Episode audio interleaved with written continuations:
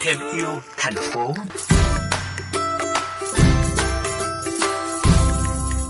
Một căn nhà nhỏ trên đường Mậu Thân, phường An Hòa, quận Ninh Kiều, thành phố Cần Thơ, cụ ông Mã Tấn Phát năm nay đã gần 70 tuổi, vẫn miệt mài với nghề chế tạo vỏ lon bia, nước ngọt thành những món đồ chơi bán cho các trẻ em.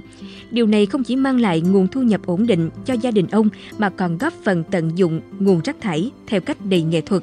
Trong tiểu mục Thêm yêu thành phố ngày hôm nay, phóng viên kênh VOV Giao thông sẽ đưa quý vị cùng gặp gỡ với nghệ nhân U70 này nhé.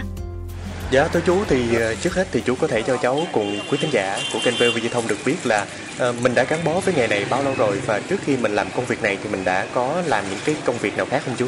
Làm cái này là 34 năm rồi.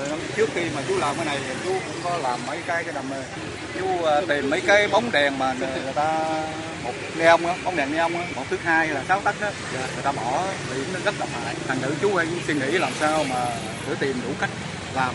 Chú cắt ra dụ 3 tấc, 4 tấc, 5 tấc, rồi bắt đầu chú mới sửa cái phấn ở trong, rồi bắt đầu chú sơn ở trong rồi bỏ, rồi vẽ con đồng, chú vẽ bằng tay thôi. Về mỹ thực là chú lắm. Còn thử ở trên đó, nếu đám cưới mình vẽ 2 chữ xong hiểu. Cái này là kêu đàn cày giả để cho mấy người nông thôn á, làm cái bình dầu ở trên là đã đốt. Vậy như vậy thì như chiếc máy bay này thì chú dùng bao nhiêu vỏ lon để làm ạ? Cái chiếc này chú làm khoảng 10 cái lon thôi. Vậy mình có dùng keo hay là chất gì để kết dính những chi tiết này lại không ạ? Không, chú không có xài keo mà chú xài lắp ráp không. Nhưng mà chú nghiên cứu cái tư tưởng của chú, làm sao đừng có không có xài một miếng keo nào hết. Mấy cháu chơi có thể mà tháo ra từng phần rồi xin rồi ráp vô, là theo cái trí thông minh của mấy cháu. Mấy cháu thích lắm. Dạ vâng, con thấy mình rất là tỉ mỉ, cẩn thận để làm được một món đồ chơi. Như vậy thì giá của mình bán thế nào chú? Cái này chú bán cho mấy cháu nhỏ đó là chơi rất rẻ tiền là 50 ngàn. Còn chiếc này là chính là 60 triệu. Còn chơi du lịch thì 80 triệu. Còn nếu mà đồ gạt hàng thuốc thì không ít nữa thì chú bán có 40 triệu. Mắc nhất là MiG21 của Nga, chiếc 300 thôi. Ban ngày chú làm nhưng ban đêm phải chú lên mạng mài mò tìm hiểu. Cái kiểu này kiểu kia thì theo ý thức của mình giống thiệt mà được.